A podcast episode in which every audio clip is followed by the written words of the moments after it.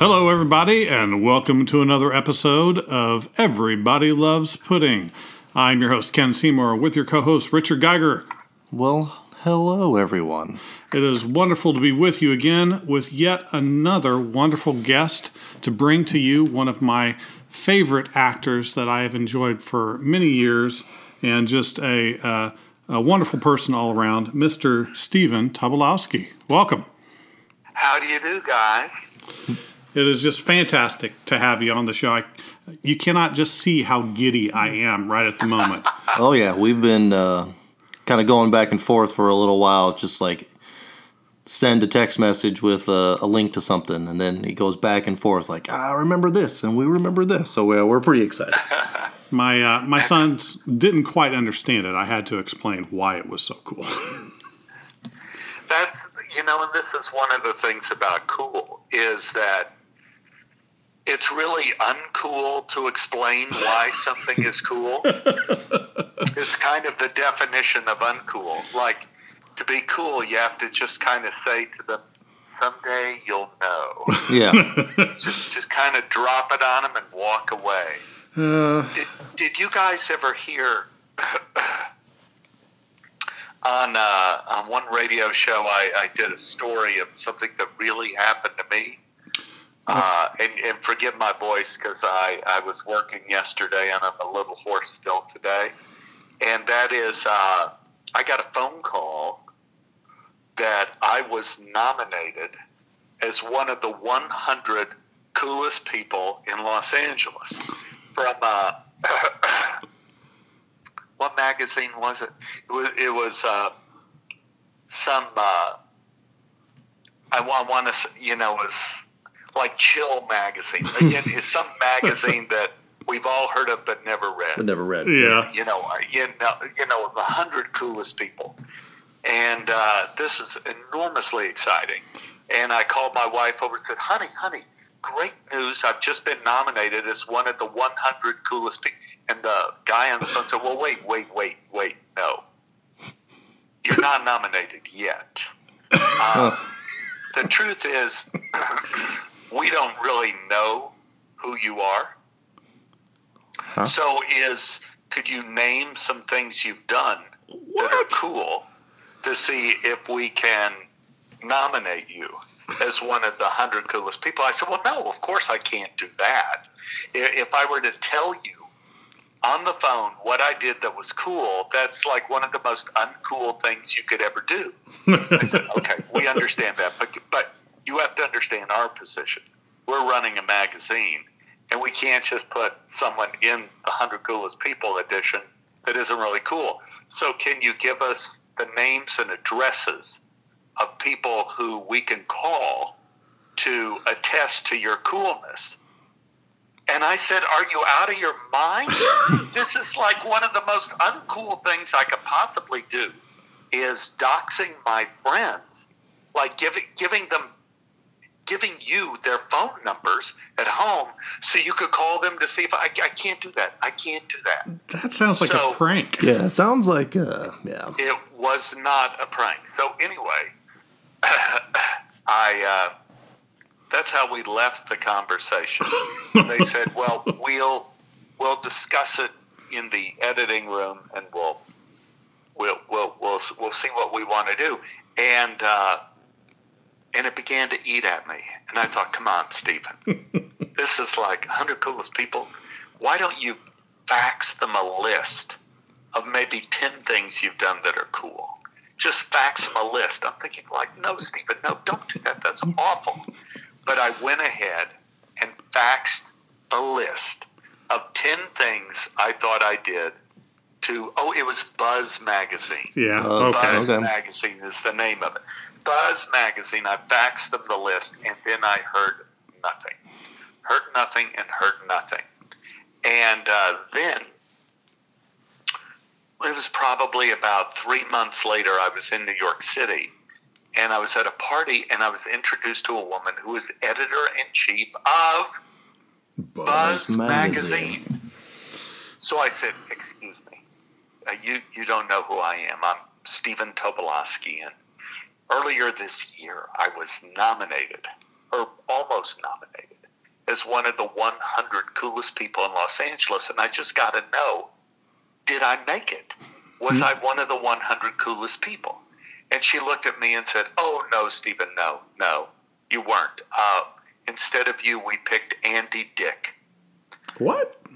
So that's who who got my place as one of the 100 coolest people was Andy Dick, and I I talked to Taylor, dear Taylor mm-hmm. Negron, who is no longer with us, who was nominated as the 100 coolest people, and he told me about the ceremony. It took place at a mall, and you had to wear a name tag that said, Hello, I'm cool.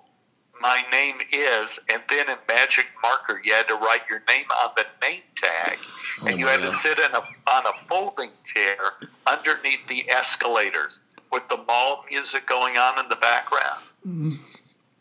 so Classy. I'm, I'm thinking I dodged a bullet. Yeah, that's the first thing I thought too.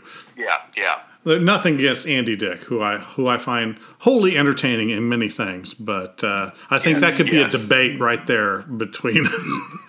Yeah. And you, you know, sometimes you can make it a hundred one. Know, sometimes you can. well, let's uh, let's start at the beginning. So we always try and do just a little bit of uh, research, and by uh, a little bit, we mean uh, a, a skimming of uh, a variety of sources that we can get our hands on here and there. And some of the things that I found that were interesting that I thought thought I wanted to ask about. You know, I Okay. you see you see a lot of um, a lot of actors, a lot of actresses, a lot of people in the industry have certain motivations, certain things that inform them to choose the life that they've chosen. And I I saw that uh, that you're you have is this correct that you have some heritage from uh, Russia and Poland originally? Yes, yes, that is correct. So did did you have um did you have any sort of uh, was it like a, like a strong cultural thing that that that that you had some some really cool stuff that you know I saw this stuff that my parents told me about and saw this theater from Poland or this theater from Russia. That's that's kind of what I love to do. Or was it kind of uh, kind of something that you grew into just naturally through some other stuff? That's a very interesting question. Uh, on the first simplest answer is no. I saw nothing interesting growing up ever. I grew up in Oak Cliff, which is right outside of Dallas. Okay, we saw the Dallas Cowboys when they started out. We went to local theater and musicals, but no. My mother told me that she heard that in the old country that one of her father's father's father way back when they had a picture of a guy wearing black clothes and a big black beard and a big black hat sitting by a fire in the forest. And she pointed to him and she said they heard that he was a great storyteller. And he would he would tell stories about the people in the town and and th- that's what she heard. And i thought that was interesting because that's kind of what i do is kind of tell stories when i'm not acting. But i had an interesting event that speaks kind of to the to another level of your question. And that is i was getting massaged by by some masseuse. Of course that's who would massage me. And and she was like a foreigner foreigner. You know english was not her first or second language. And she was massaging my back and uh, she was polish or russian or something and she goes you you play the piano and and i go yes and she's massaging and she goes and you don't play jazz and i go you're right i, I don't play jazz she goes you play beethoven and I go, Yes. How did you know this? And she says, Your back, your back told. There are many great pianists that come from the south of Poland and in Russia. And I go, Well, I'm not a great pianist. And she said, Well, maybe you could have been. Maybe you could have been if you practiced more. and, and it hurts getting, you know, dissed by a masseuse. but she says, you could tell by the muscles in your shoulders, these come from Beethoven, and they don't come from jazz.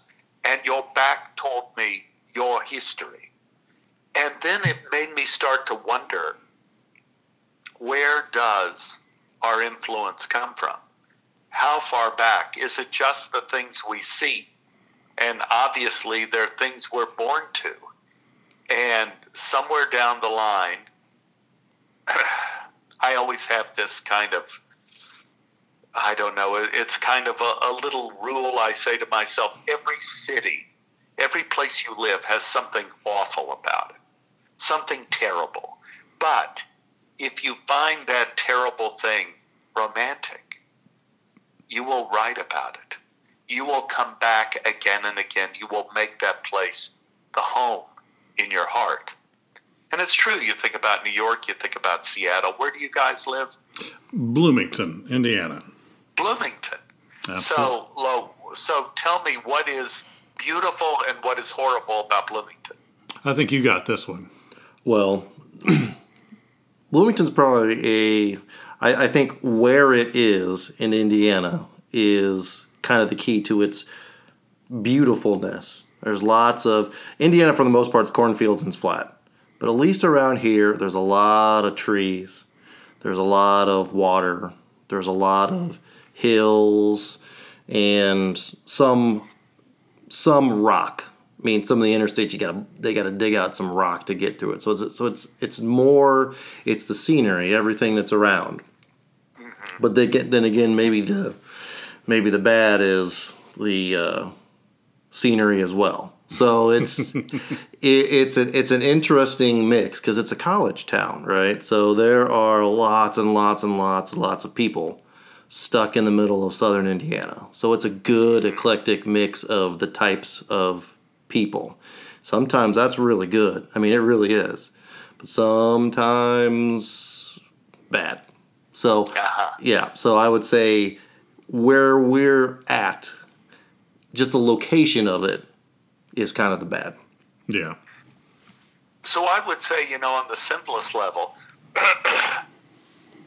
if if you found the night sky over a cornfield beautiful, romantic, and not desolate, you could say like, man, give me some of that Indiana. I dig that. If if you if the the I don't know what kind of insects or birds you have, if you find the chirping of the cicada or or the blue jay or whatever you have there, like a morning hymn, you'll dig it and you'll love it and you'll come back to it again. Or if you just find it like vermin making noise, you'll want to leave Indiana as fast as you can. So. I think that's the way we all are is that we gravitate toward the things we find romantic. Like I know people who are terrified of performing, terrified of getting up in front of people. And for some reason, I never was. That that was never one of the things that affected me. But there are other things that can like make my blood run cold. And you know, that make me terrified, that, that don't make other people terrified. So, you know, we seek the things that we find beautiful and romantic, and we run away from the things that gives us terror. And I, I think that's kind of where probably my acting came from, is that somewhere inside of me, I thought I wanted to tell a story. And the first way I wanted to tell a story was acting in a play. That was probably the first one when I was five years old. I played Hansel and Hansel and Gretel and loved it. And when I was feeding Gretel, who was played by Marcia Housewright, when I was feeding her strawberries, you know, on the road as we were falling asleep by the witch's house, I believed I was really there. And the witch was real and we were lost in the woods, even though we were just at uh, Kiest Park in the Summer Play Festival, Pee Wee Division. You know, but I believed we were there, and that's important to be an actor. And then the second way I told stories is probably music, playing the piano. And the third way is telling stories and writing, which I kind of do now. So somewhere inside of me was the seed to tell stories. So it sounds like you know there there are several different schools of thought. This kind of kind of feeds into another question that I had because every actor approaches a role differently. You know, some yeah. some go completely method and go into it. Some of it like to play everything as just a reflection of their own base personality. Uh, there are there are several gradations.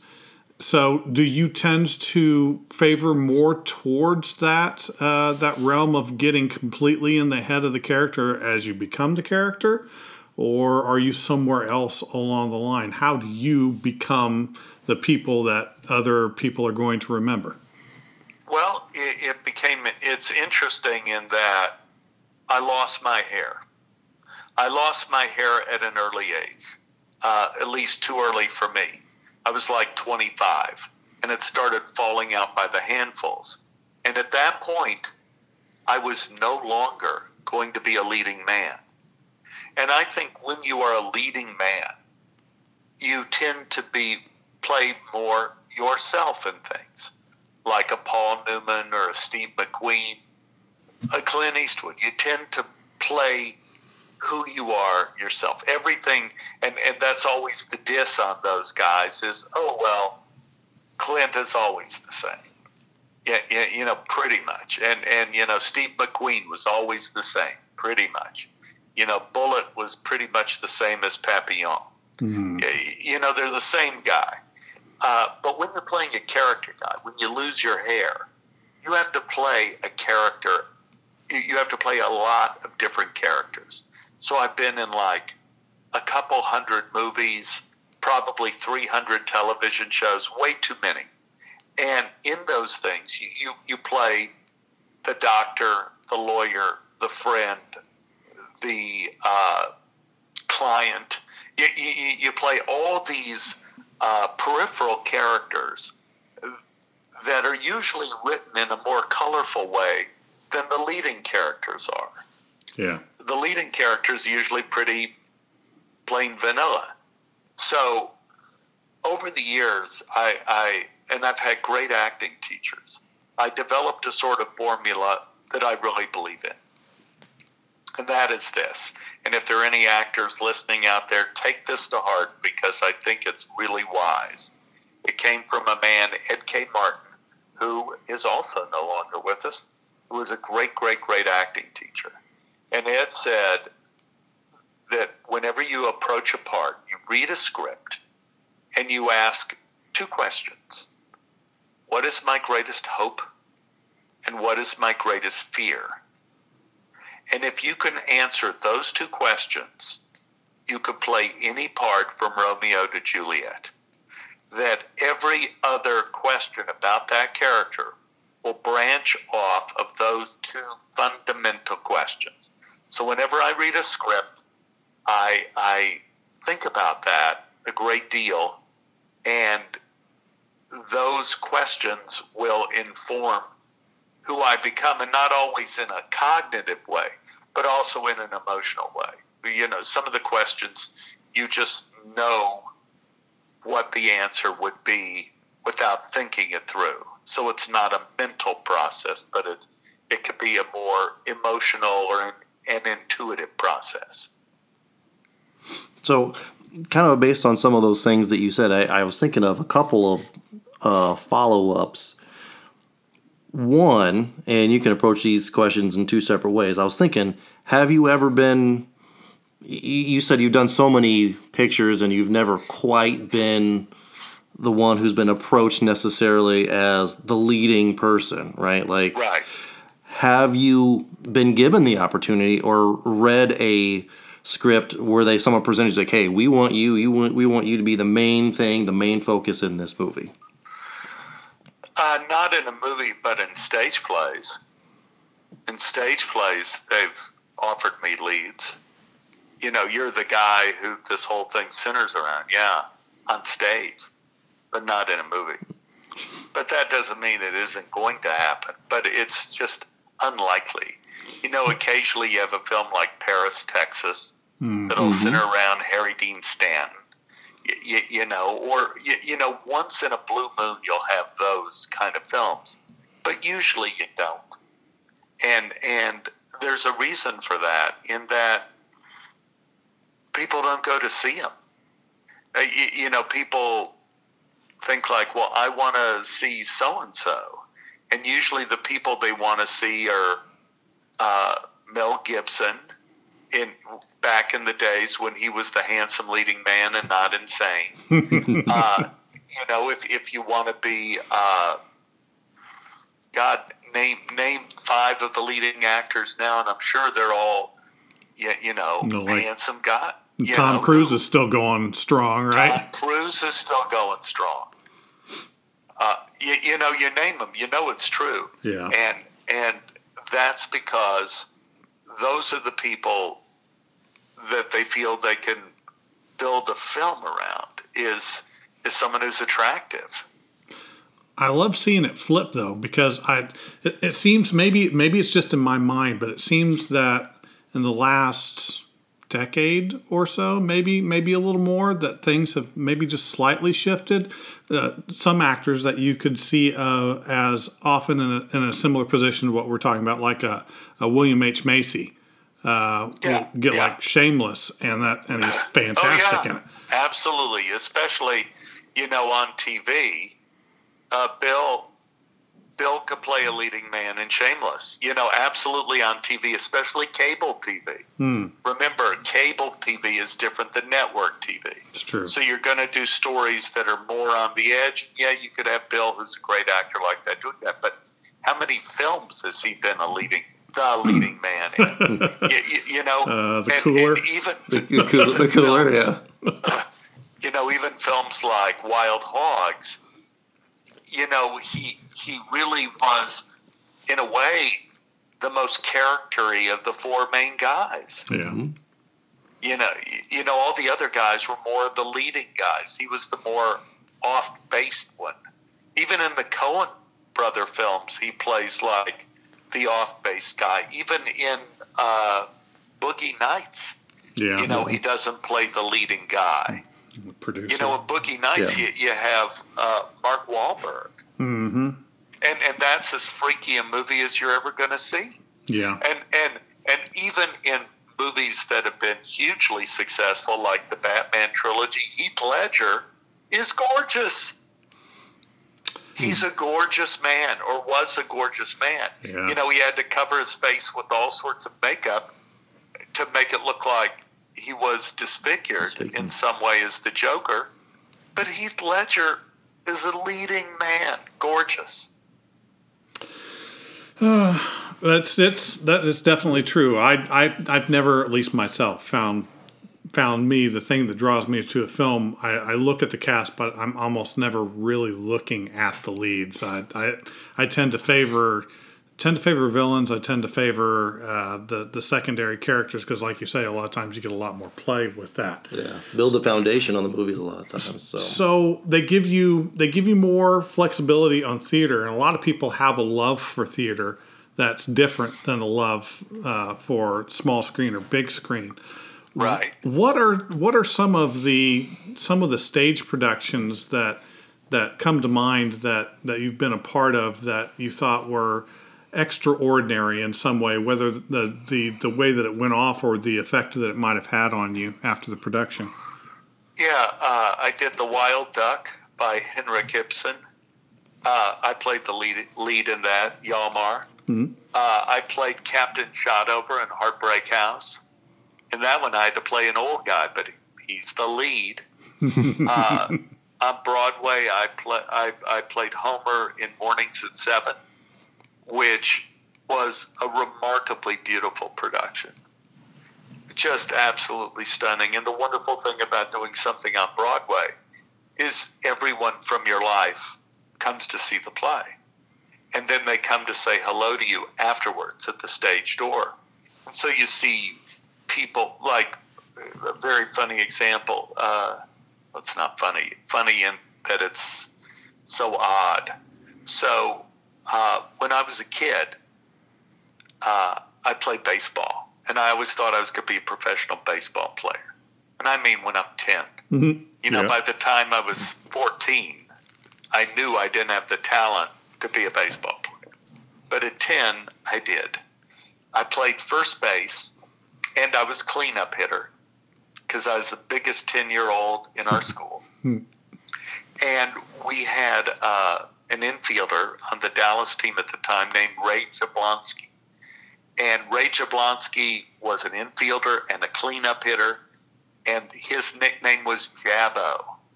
And so I was such a monster, so ferocious at the plate, and such a great fielder. In honor of Ray Jablonski, when I was in fourth grade, they gave me the nickname of Tobo. Hmm. So the kids who played baseball with me called me Tabo Tobo after Ray Jablonski. Well, I grew up and that nickname kind of sort of vanished. In fact, my kids, in some form or another, took the nickname. My youngest son, William, is now called Tobo. And my eldest son, Robert, they call him Tob. But my nickname vanished with time until I was on Broadway. I'm on Broadway and I come out, and one of the kids who used to play baseball with me when I was 10 years old at Kiest Park, Fred Alsop, he came up to me and says, Tobo, it's so amazing to see you on stage, man. I just expect you with a mitt on your hand and all this kind of stuff. well, the woman who played my girlfriend on that show, Julie Hagerty, was standing next to me and heard this conversation. And she said, Tobo, you were called Tobo? And I go, well, well, Julie, when I was little, Tobo. So Julie calls my agent and calls my manager the next day, and she says, from now on, we have to call Stephen Tobo because that was his nickname. and so suddenly, Well, now, now here I am at 67 years old and counting for the last since 2002, since I did that play on Broadway. Now people are calling me Tobo again. That the nickname has resurfaced, all because of baseball and Julie Haggard. That's kind of fantastic. Yeah. Yeah, so so that's well played, an example Julie. of a way a play affects you. Okay, so you've you've seemed to have some some balance. I know my co-host here has a question that I'm actually going to feed towards him, just because Uh, Uh-oh. yeah, he he found uh, he found a clip from uh, from uh, a story that you had, had told specifically, Okay. and we we've talked about you know we talk about movies, we talk about music, and you tend to have your finger in several pies, including music. You mentioned you play piano. Well, you've had some opportunities to play with some rather interesting people. Yeah, so I, I, I, and I'm sure you've related this story to a lot of folks already before, but um, when you were growing up, you were not in a band with, but you played with a 14 year old Stevie Ray Vaughan, which at that time was S- Stevie Vaughan.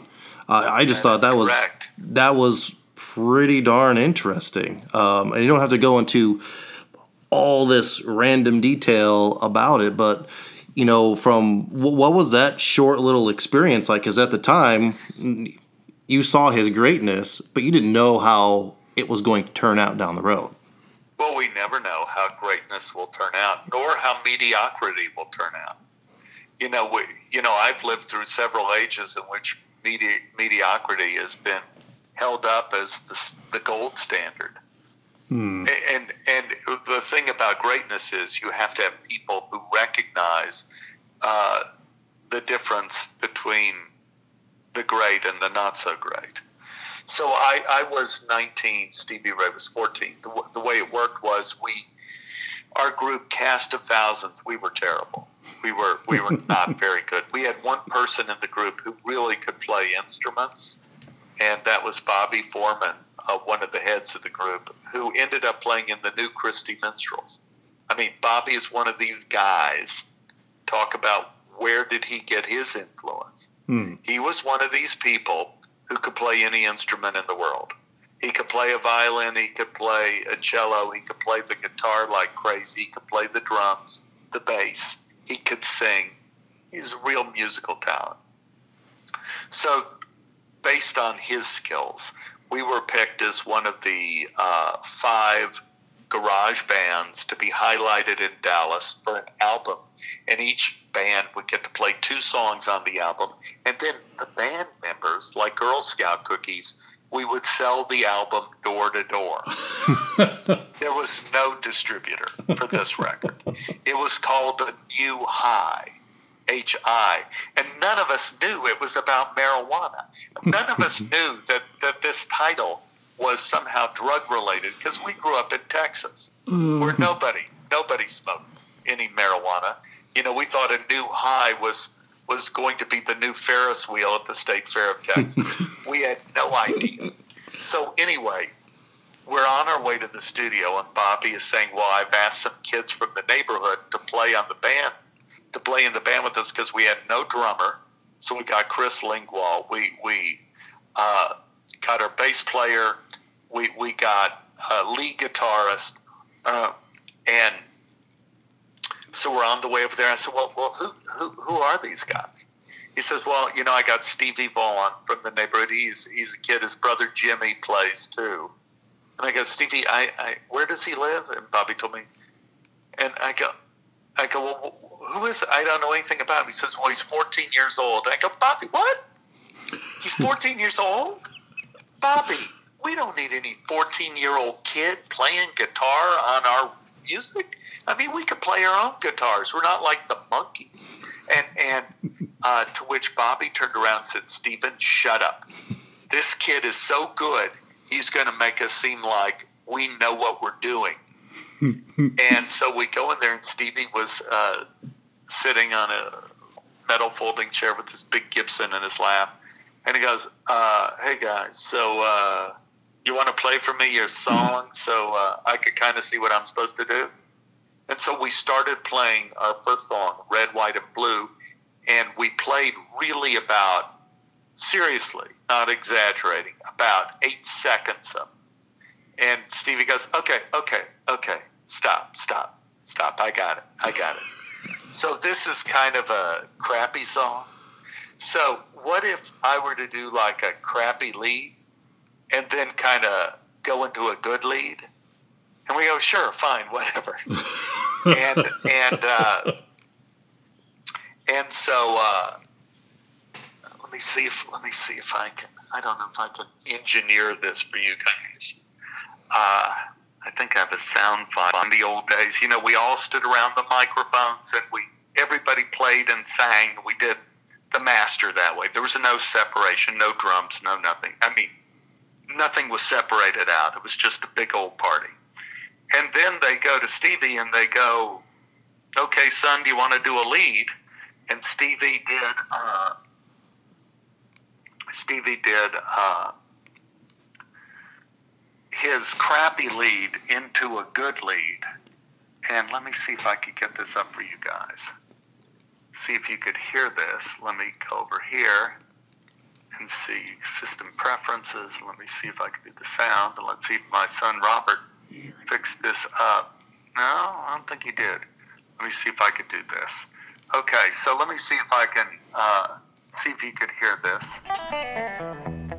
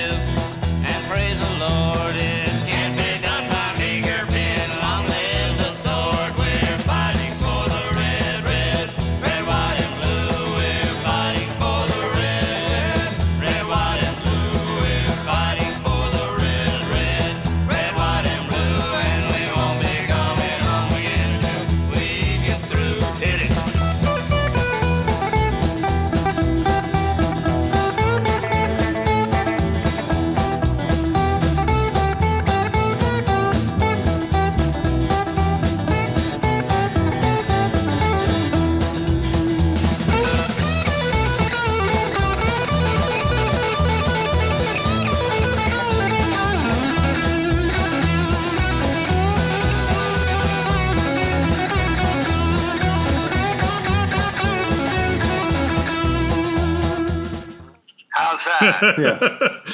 That's definitely a, that? a, a very good. We, we heard it. I don't know if it's going to come through on the other end. Yeah, we, we can hear it. and I could hear it exactly the spot that you were describing. It's like, oh, I'm going to yes. play like this, and then I'm going to change. Yeah, yeah. yeah, but but anyway, it was amazing, and everybody, the the grown ups who were there supervising, they were amazed. They were amazed at what they saw, at how brilliant this kid was, and we all saw it, and we all knew it, and it's true. Uh, I had a friend of mine, Bob Darnell, and he said that there's a difference between honesty and truth that honesty you could beat people over the head like a bludgeon with, but truth, once people see it, it changes everything. And that's what Stevie was. Yeah. When he played, you knew it was the real thing, and you could never, you could never unhear it, you could never unsee it. Yeah, he was he was one of he was one of those artists that I had always wished I could see live, but didn't understand, hear, or appreciate until unfortunately well after he was already no longer with us, and uh, that was that was really un- Yeah. unfortunate. But he was fantastic. Too too young to appreciate what um, he was. Yeah. Now I know. Yeah. yeah. So okay, so we've got this. Uh, we'll we'll uh, segue back into a, a slightly different uh, set of questions here. So you've got um, you've got a, a wide array. You're talking about the number of different projects you've had over the years, and and I'm sure that you get inundated with with people that recognize you from a handful. Now I'm sure a lot of it now is is due to the television shows that, that you're working on, like the the Goldbergs and One Day at a Time. But do you still get just a large number of people that happen to want to recite portions of Groundhog Day to you at any given time? Uh, about every day. Oh literally, literally every day. It happened to me twice today. Holy cow. how do you react to something like that? Because there there are there there are a handful of things that you become known for, iconic for, if you're lucky, within within the industry. And I'm sure there's there's a level of it's like that's great that I'm known for it, but, But- every day, how do you how do you process that? Well, I, th- I think that would be a pretty sad way to look at it. It is a rare thing to be a part of a project that is so beloved, like Groundhog Day. Yeah. and it's a pretty small take on it to say like yeah but you know you know i also could do something else you know you know i've had a very long and varied career and the fact that i was able to be in a movie that i think really is kind of like the new wizard of oz you know that they, they always used to show that film every year on tv when i was a kid and i think can't remember exactly when, but it was around some holiday like Easter, and they would show Wizard of Oz or something. Christmas, uh, sometime in Texas, I know they always showed it. I remember we were always terrified of the flying monkeys, but uh, Groundhog Day is, has got that now. Every February second, it's on TV everywhere all the time, and uh, not only that but something that the Wizard of Oz never did, and that is that Groundhog Day has usurped reality.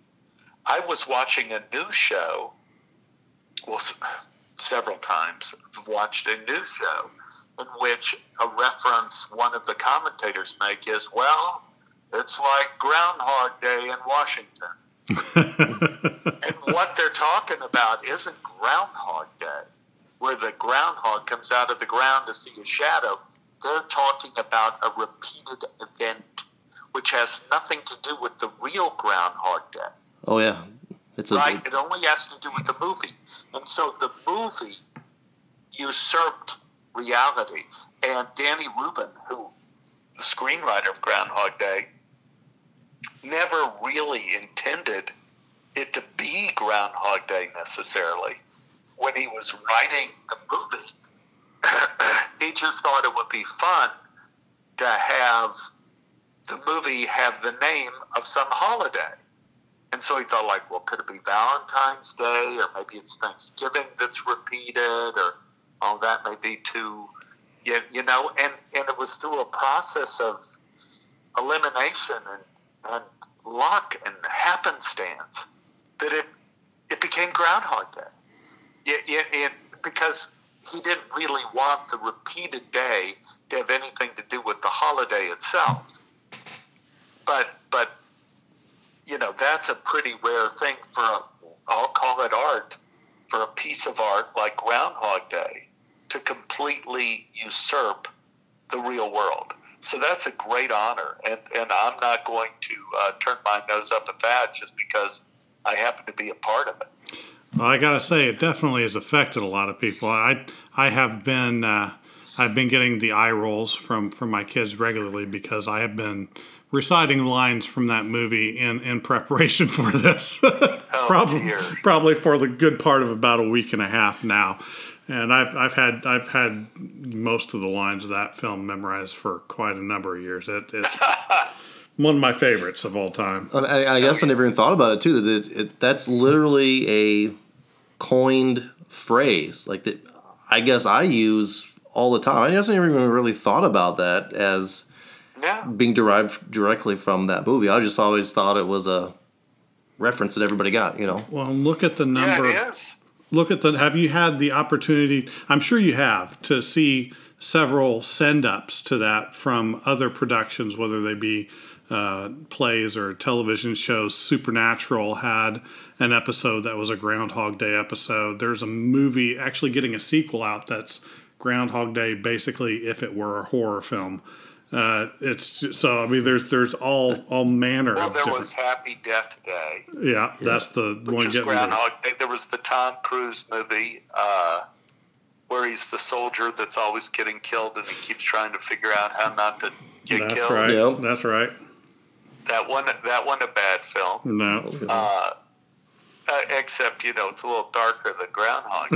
Day.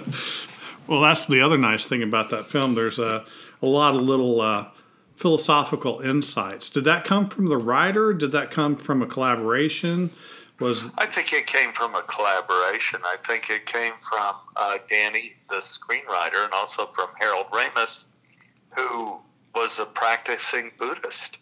And, you, you know, I remember I asked Harold, we were, you know, everyone asked the question, well, how long is Bill in the town for real? And, well, he's in town long enough to learn to play the piano like that, you, you know, and, and th- they cut some scenes out of Groundhog Day, like when he goes into the diner. Uh, if you remember that set, behind the uh, counter is a library, yeah, Th- like their books all across it, and and there was a sequence that was edited out of the film where he's at one end of the library and he just reads each book in the library till it till it's like you know he's read every book in town and they cut that whole sequence out. Oh man, but you know just to show so i asked harold ramis i said well how long does this take? And harold ramis says bill is in town for 10000 years because in buddhism the principle is that it takes 10,000 years for the human soul to be perfected. And that is what the story of Groundhog Day is about Bill's soul being perfected. that's kind of awesome. ten ten thousand years. Wow. So that same general time frame, another film was released that um, that that you were part of, and actually has a bit of a crossover. We were lucky enough to uh, uh, talk to Carl uh, uh, just a few days ago. He's a stuntman and does quite a lot of stuff. And he was actually in Sneakers with you Yeah. at one point. Another of the ones that is kind of iconic in my mind from one of the ones that I Yeah. can watch regularly. Brilliant. It's a brilliant movie. So And yeah, yeah, go ahead. no, no, I was just going to say. yeah, So tell me what that particular cast, I, I feel that's a gem that a lot of people just look overlook completely. Yeah. It was one of the greatest casts ever assembled. And I was happy to be on board in that show. And uh, I remember I'd done some film, and my agent sent me over this script for Sneakers. And I'm going like, oh, God. So now I'm starting to do these stupid teen movies. Oh, come on. and I start reading Sneakers, and I get to the end of it, and I called my agent up, and I said, now I know what a hundred million dollars reads like, and that's back in the era where no film ever made a hundred million dollars. And I just go, this is such a great script. This is a huge hit. It's gonna be a hit. And I didn't even know what the cast was gonna be then. Yeah, One of the most astonishing casts ever assembled. But what's really remarkable about Sneakers, if you haven't seen it, you have a treat in store for you. And that is, it breaks every modern screenwriting rule. And it is a caper film, a techno caper film that has cable modems in it. and it is still, it is still not out of date No, it, it's still current. It's still cutting edge in the future, and and it's amazing how the concept of the suspense of that film is so all current, and and it it maybe has outlived the technology, but the technology helps support what the story is. It, it, it's just fantastic. Yeah. Uh, what what um what other film do you think of that? One of the ones that you've done that you, you you get talked to about a lot of different films. What's another of those kind of hidden gems that you you were able to be part of that you thought, man, if people are able to see this, this is something truly special. Yeah, Memento. That's that for a long time was the you know, it, it came out and Memento was the number one uh, independent film ever made. And and now there there may be my big fat Greek wedding or something that may be bigger, but it was the beginning really of Chris Nolan's career. He made a film before that, but that put Chris on the map as like a great director. He and his brother wrote that film, and it's talk about a brilliant script. Memento is unforgettable. It's just stunning movie, and people talk about it all, all the time and ask me about it all the time. Yeah, that one's pretty good. That's that's about the time when I was actually working in movie theaters, building movies and putting those things, putting the, all the mm-hmm. reels together. And a few people come and see it, and they just come out with a reaction like, "Oh man, that movie, that movie was great. You got to go watch that movie." And after I saw it, I just told everybody about it. I was like, "Man, you got to go watch this movie. It's a really, really good movie. Very underrated." Yeah, All right, so so we're kind of we're kind of winding up. I'm I'm winding up my pitch to get towards something a little more current. Yeah, because I know you- you've got some you got some more things that you're doing. But on my way there, I have one kind of final movie related kind of well, more TV related question to ask you about because you know we all. I, I've talked to several people in the industry, you know, that uh, there are shows that they tend to like. Uh, one of the ones that you were in a while back, you're in Heroes for yeah. a, a good chunk, and you were able to work. Second year, yeah. Yeah, you were able to work into uh, um, work with a um, actress, uh, uh, Kristen Bell. Yeah, she played my daughter. If you could imagine the genetics. I mean, I'm thinking like, who was I married to? That I mean, what babe had me? That like we had Kristen Bell as a daughter. I'm, I'm still shocked at that. Well, you could turn things into gold. So, That's right. Yeah. There you go. But so Kristen, I know, I know uh, your most recent book that uh, that you wrote, uh, Adventures with God, Yeah. um, kind of uh, treads sort of into this in this realm. She's in a show called The Good Place right now. Have you had a chance to see that? Yeah. Uh, so, do you think I'm starting to see? It feels like anyway more shows that kind of tread towards philosophy and theology and that that sort of a thing. Um, and it seems to be you know something that's that's not just something that people want to talk about, but people want to see kind of integrated in in a higher form. Um, in your in is that kind of uh, what you're trying to uh, do with your book? Uh, I haven't had a chance to read it yet.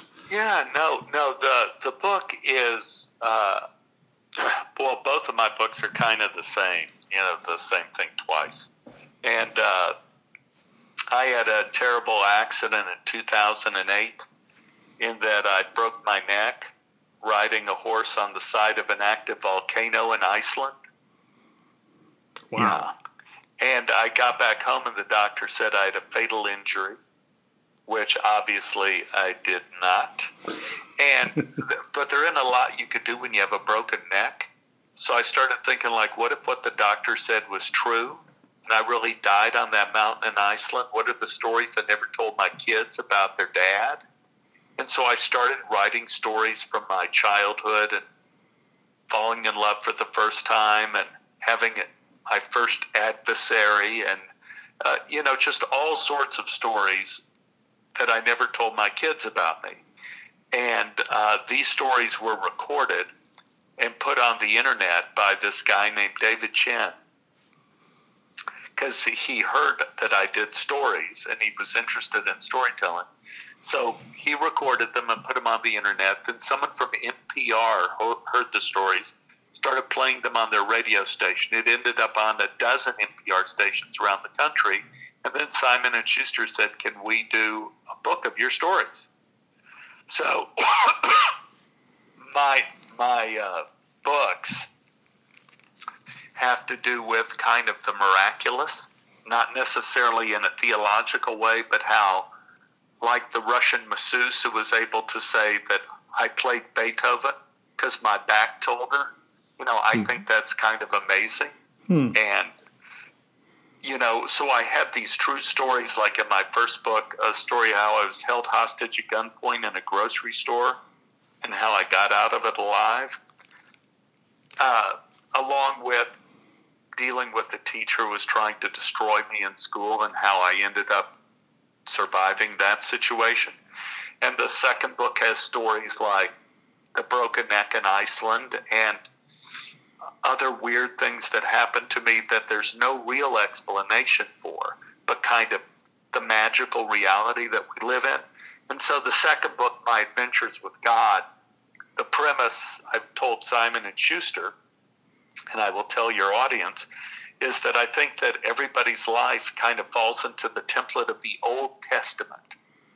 That we, first of all, everybody has a Genesis these are usually the first stories we tell on a first date over a first glass of Chardonnay about who we are and who our families are and what our aspirations are and our terrors.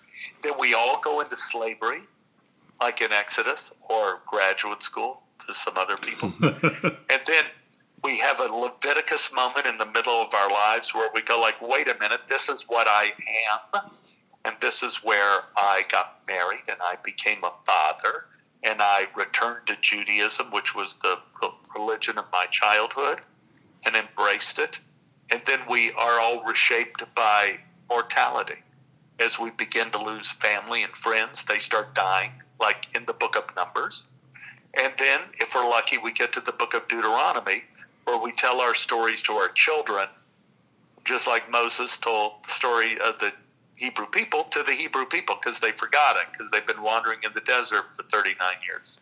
So I told Simon and Schuster, this is I'm going to do my true stories in the template of the Old Testament. And he goes, that's great. Do that.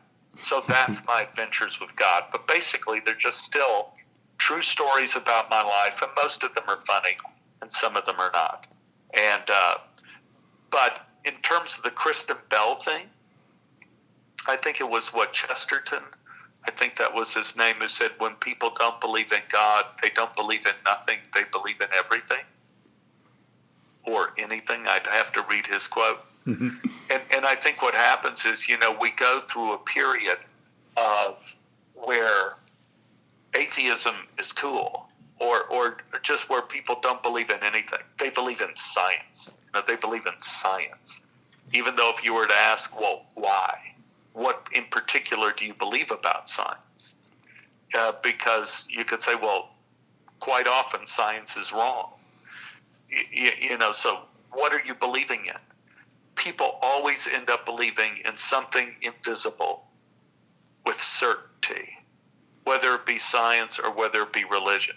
So there's a cycle that people go through, and either they're what we used to call holy rollers, and they follow a religion's dogma all the way through, and then they other people rebel against that, and that goes into atheism, in which you believe in astrology and you believe in comets and you believe in fortune telling and rabbit's foots.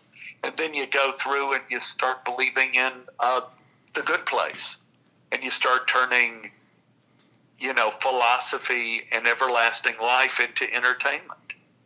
You, you, you know, I don't know anybody from skeptic to holy man who doesn't carry a rabbit's foot of some kind. And and as human beings, we are very plugged in into the unexplainable, the mysterious, and the invisible, which is why people go to the movies and they believe in movies and they stand in line to see the new Star Wars films. You, you know, it's it's magical reality. Well, you. No, like, did you did you have a, a follow up also with the? You were mentioning some of those incidents that happened to you. Wasn't there another one like shortly after you were held at gunpoint? Didn't you have something else happen shortly after that too? Uh, well, well, I've had tons of things happen yeah. to me, but I, I think maybe what you're thinking of is after I broke my neck in 2008. In 2011, I had open heart surgery, and that's wow. when my wife Ann said, can we be done with this part of our lives? I'm so sick of hospitals. Can we just move on now? She says, now that you got your head on straight and your heart is back to normal, can we just live and love and go, go on a vacation? Ooh, vacation. Do something simple. I like that idea. That's a good idea. Yeah. You, you know, so, but yeah, there were, I just, you know, in my life, there have been several situations where I kind of faced off with the Grim Reaper, and it will change you. Every time you do, you feel like you were lucky you got away. And uh, so, yeah, I write about those events in my book for sure.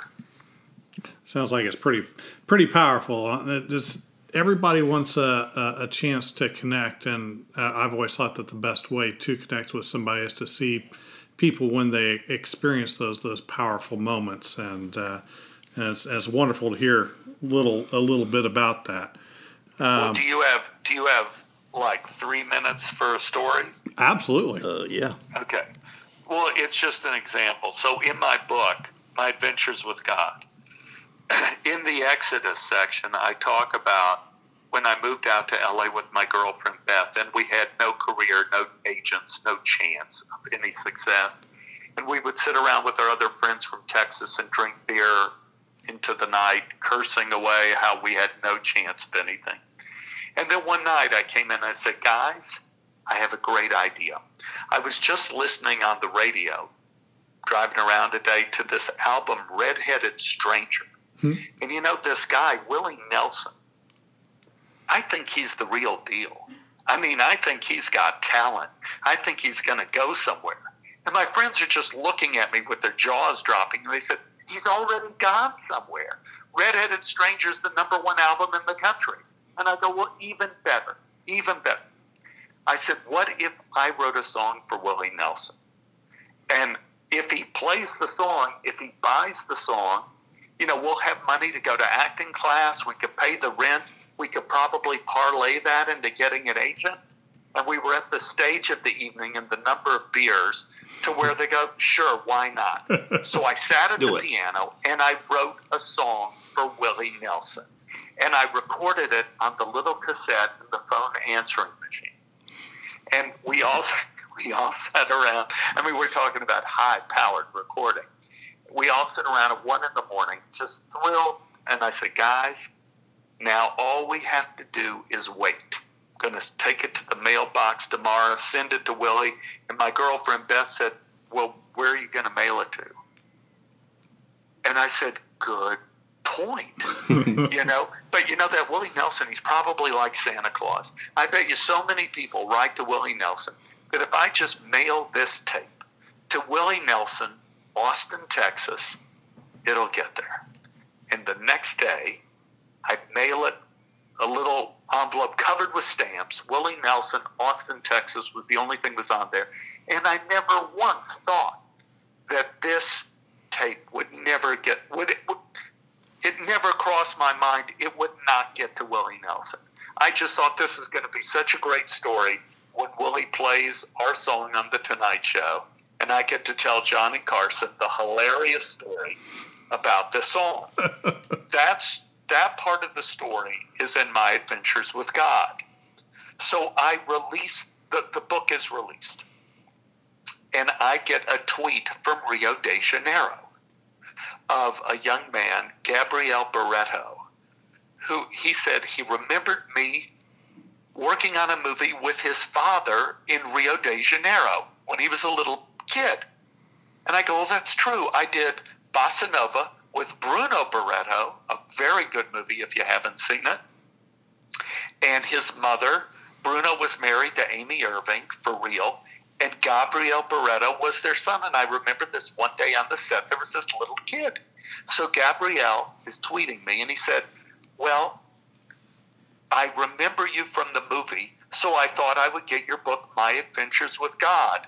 And I wondered, do you still have the song for Willie Nelson? And I said, Well, actually, I do because a couple of years ago I re recorded it with some of my friends just so I wouldn't forget it. He said, Well, if you have a sound file, send it to me because I'm standing next to Willie Nelson right now. and I'm tweeting, I go, What? And he goes, Yeah, I grew up to be a director and a producer, and I'm doing a documentary on Willie, and we're friends. And I showed him this part in your book about how you wrote a song for Willie Nelson, and Willie wants to hear your song. Wow. so I'm going, okay. So I send the song to Willie Nelson, to Gabriel Barreto. And Gabrielle tweets me, says, Willie is listening to the song now. He's laughing. He's looking at me and giving me a thumbs up. Uh, Stephen, I don't know if Willie's going to record this on his next album, but I wanted you to know that when you sent that song to Willie Nelson, postmarked Willie Nelson, Austin, Texas, it did finally get delivered 40 years later. and that's the way art works, and that is the way movies work, and that is the way pop culture works, is that these these things go into the air and you never know where they're going to land. That's Solid. that's truly amazing. Um, I, Yeah, that's good. yeah, That's yeah. I, I don't even have words. That's just that's just fantastic. I thank you for sharing that. I uh, Oh, my pleasure. one of the things that I've always enjoyed the the snippets that that I've heard when you speak, and uh, the I, I feel this could be my own imagination, but I always felt when watching you that you tend to always kind of generate a um, a positivity through uh, through the the work that you do, and it's and it's de- definitely I've always appreciated it over the years. Well, thank you. Thank you very much. So I'd uh, just wanted to pass it over. Any final questions for our esteemed guest? Oh, we got lots of questions. But Well, before before we, before we completely destroy this nice gentleman's voice, you know, his lively. It's just his livelihood. It's not that. Yeah. well, uh, thank you again for being on our show, and uh, hopefully Let we me can. just give this shout out to the people who, who are going to hear this. yeah, and because on on my little book tour, I've been on the book tour all over the place for both books, you know, but just finished my adventures with God, and everywhere I go, people ask me about one day at a time. That this is a new kind of show on Netflix, even though we're just we just finished our third season. And if you haven't seen it, I recommend that it is magnificent. It is really one of the best shows on TV. One of the best things I've ever seen or been a part of. And uh, the new season, season three, I have heard is coming out sometime near the beginning of the year, probably sometime in February. And so, if you want, I would get on Netflix and binge watch those first two seasons so you could be up for season three. I think you will laugh, you will cry, you will you will think like I think that my goodness, they're able to do some good TV. And, and we're in an era, an era. You guys know this more than anybody, I bet. We're in an era of great television now. No doubt. Absolutely great television. And one day at a time, in an era of great television, is one of the great shows on TV. It's easy easy to consume, right? 30, 30 minutes an episode, thirteen episodes, so it can. It's not like you got to sit there for five hours to watch one episode. It, it it's That's easily right. Yep. So just just as a question, does is this a a remake or is it an extension of the original show? Is it unrelated completely? It is. It is. Uh, I would have to say more in the realm of remake, reimagining. Okay. It is a single mother, like in the original. It she has two kids, like in the original. But in this case, it's a Latino family. They're well, they're from Cuba, Cuban family, and uh, Justina Machado is the lead. She played a uh, she was a nurse in Afghanistan in the show, and she's uh, a veteran. And the the war broke up her marriage, and so she's raising her kids alone with her mother in Los Angeles, and her mother's played by Rita Moreno. We have a Schneider who takes care of the building, Todd Grinnell, who's hilarious and different from the original Schneider, but still it's Schneider. And I play uh, the doctor, Dr. Berkowitz, who employs Justina now in her current job, and I'm in love with Rita. And Rita wants nothing to do with me. so so that that's kind of the, the breakdown of the show. But just like in, and Norman Lear is our executive producer. Oh, And so, and so, just like All in the Family and all those shows before, it takes on current themes, but without being preachy about anything. Uh, it's it's a, a show that's about humanism and it's about hope and it's about cruelty and and day to day, getting through one day at a time. And it's like I say, it's both hilarious and heartbreaking at times. It's a great show. It's unique. well, I will most certainly give it a watch. I, I, I will tell everybody about it. Anything that's got you in it, I will tell, tell everybody about. Yeah. Any other um, websites or social media things or things about your book that you want people to kind of check out as well? Well, I guess you know my book is kind of everywhere. You could get it on uh, Amazon. Uh, that's the Dangerous Animals Club is the first book, and My Adventures with God is the second book. But if you just put in my name in Amazon, like the two books will come up, and I think they're both almost five stars. You know, you know there's always one guy who thinks that giving it a, a one star review because it's the best book in the world. I hated that. You know, I look, the guy gives me one star. I'm thinking, what is the one star on my book? So I was like, this is the best book I ever read. And I go, you moron! Read the instructions. Yeah. It's the number one book. Yeah. Yeah, the number one book. So, uh, but anyway, it's there. It's on Audible if you like the Audible version, and I do the reading of the book. So if you like me reading the book to you, it's on Audible, it's on Kindle, and it's in bookstores too. You get it, you know, Barnes and Noble, places like that. And uh, I have, uh, if if you're interested in some of the stories that are absolutely free, it's the Tobolowsky Files, and you could find the Tobolowsky Files usually on David Chen's website slashfilm.com, which is one of the best movie sites in the world, and uh, and he has a special section of that for the Tobolowsky Files. But there's like 86 hours of Wow. me telling stories of the stuff that was on NPR, and it's all free, and no salesman will call. You know, we we we we're not no commercials, no nothing. It's it's just just the story for the story's sake, and I get letters from. E- I'm still saying letters. Nobody writes letters. I get emails from all over the world of people who listen to the stories.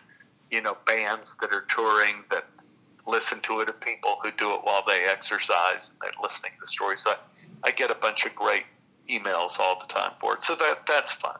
That's where you can get the stories, and and I have a website which is stephentobolowski.com. So you just have to spell my name right. Well, uh, we we really appreciate having you on the show, and I hope everybody takes the opportunity to take a look at uh, what you have to offer because I think uh, there's something in it for everybody. Well, thank you very much, guys. I appreciate it. Yeah, appreciate the time too. Absolutely. All right, You, so you betcha.